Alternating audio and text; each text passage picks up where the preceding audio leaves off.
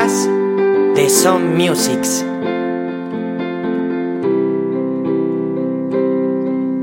El genio y creador, inventor del desarrollo de los amplificadores, bajos y guitarras eléctricas más famosos del mundo, jamás aprendió a tocar la guitarra.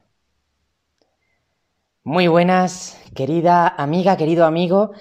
Me encanta saludarte una vez más en este podcast, en el podcast de Son Musics.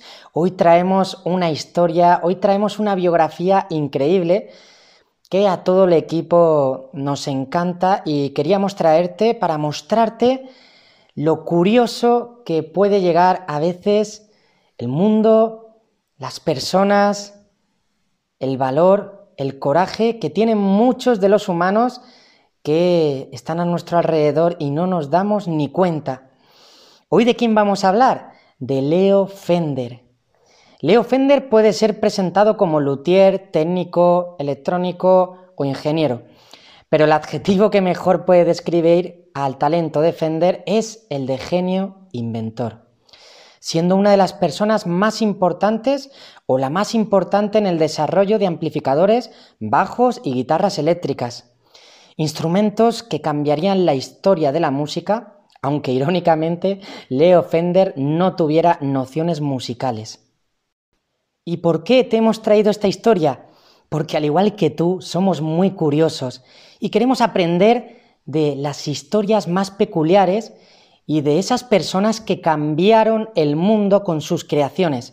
Leo Fender es un claro ejemplo de genio que cambió la historia musical con todas las creaciones que vamos a comentarte ahora mismo. ¿Preparada? ¿Preparado? Vamos allá. Clarence Leonidas Fender nació en 1909 en la localidad californiana de Anaheim. Sus padres eran campesinos pero Leo se interesaría en su temprana adolescencia por la electrónica, aprendiendo de forma autodidacta, inspirado por su tío que había construido una potente radio con piezas de repuesto de su tienda de electrónica.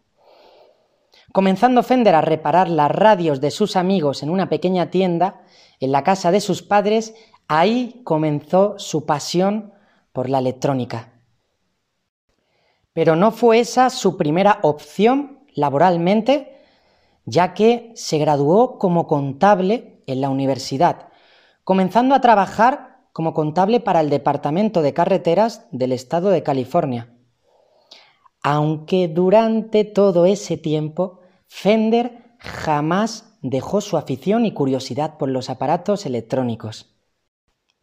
Debido a la Gran Depresión, en los Estados Unidos, Fender perdió su empleo de contable. Pero bueno, Como dice el refrán, a veces no hay mal que por bien no venga. Así que decidió en 1938 a abrir en la localidad de Fullerton la tienda Fender's Radio Service, donde vendía y reparaba radios y otros dispositivos electrónicos, a la vez que experimentaba cómo estos aparatos, dado su carácter creativo e ingenioso, le podían aportar sonidos y novedades a lo que estaba probando. Poco a poco fue corriéndose la voz y fueron muchos los músicos que acudieron a Fender para reparar o realizar cambios en sus amplificadores, entre los que se encontraba Dov Kaufman.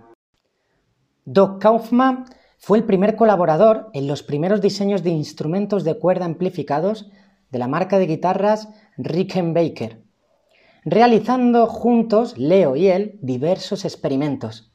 Además de que fue el primer camino hacia el emprendimiento que Leo Fender realizó, ya que en 1944 juntos fundaron KIF's Company para producir guitarras hawaianas y amplificadores, aunque el proyecto no llegó a buen puerto disolviéndose la compañía a los dos años de su formación.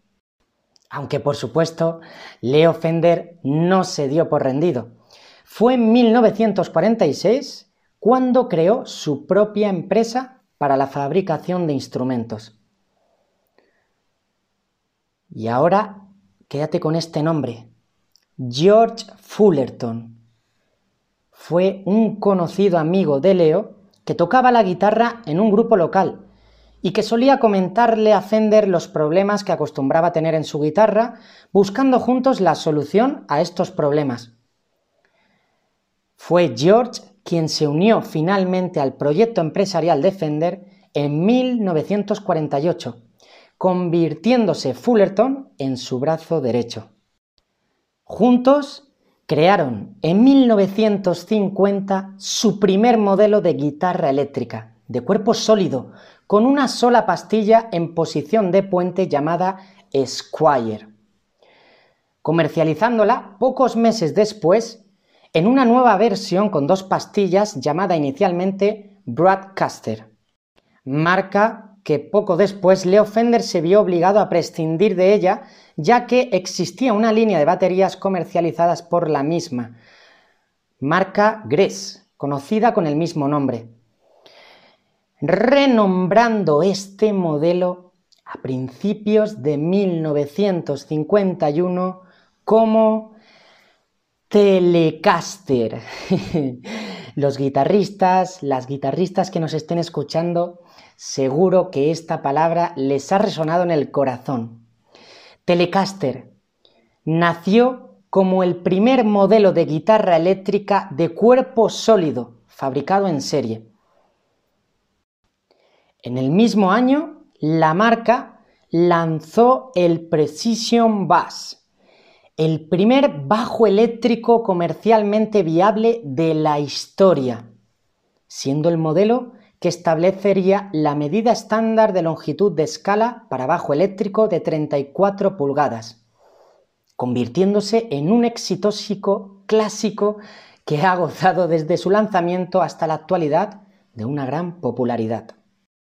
Un año después, en 1952, la compañía presentó dos amplificadores míticos, el Fender Bassman, que si bien inicialmente se destinó a la amplificación del bajo eléctrico, ha sido utilizado para la amplificación de otros instrumentos como la guitarra eléctrica, siendo utilizado por artistas legendarios como Jeff Beck o Kurt Cobain, del grupo Nirvana convirtiéndose en el amplificador tipo que inspira el amplificador de alta ganancia, desarrollado por otras marcas como Marshall o Mesa Boggy.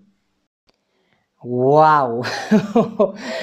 ¿Cómo te has quedado después de toda esta información que acabamos de, de darte? ¿Cómo te quedas después de escuchar que la persona que inventó, que creó la guitarra eléctrica, el bajo eléctrico y el amplificador para guitarra y para bajo más importante de la historia de la música, que tuviera que contratar empleados con experiencia musical para ayudar a refinar y probar sus inventos, ya que no sabía tocar música. Increíble. Te lanzamos una pregunta. ¿Hace falta estar muy, muy formado para crear algo excepcional?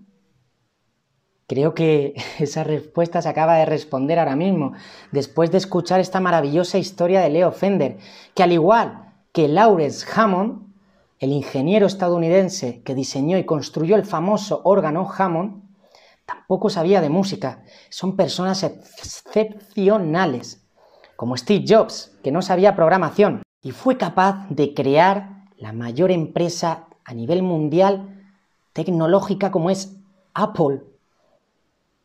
Fue capaz de crear la película que más recaudó de Pixar, Toy Story. ¿Qué hacen estos genios? ¿Qué hacen estas personas que se ríen de ellos cuando empiezan a inventar cosas diferentes? Vamos a pensar, ¿no? ¿Cuántas veces te has sentido fuera del grupo? ¿Cuántas veces te has sentido diferente? Pues bueno, vamos a darle una vuelta. Vamos a comenzar este día, esta semana, cambiando esa actitud. Fueron muchos los que dijeron no puedes, no puedes. A Leo Fender se reían de él por la calle, le llamaban el inodoro, el tapadero, por la forma que tenía la Stratocaster, esa guitarra mítica que se ha convertido en un icono a nivel mundial, porque la tapa se parecía a la tapa de un inodoro. ¿Él se rindió? No. Por eso estamos hablando hoy aquí de él, porque tenía un sueño. Vivía de su pasión. Aunque eligió la carrera de contable, él siguió trabajando en sus radios, él siguió experimentando. Así que amiga, amigo, te animo a que sigas esa pasión que tienes dentro de tu corazón y acalles las burlas, no oigas esas risas y que te sirvan de energía para seguir día a día con ese sueño que tienes que cumplir. Espero que te haya gustado esta historia. Vamos a continuar dándote información de valor musical, de emprendimiento y de crecimiento. Es la definición de Son Musics. Hasta luego. El podcast de Son Musics.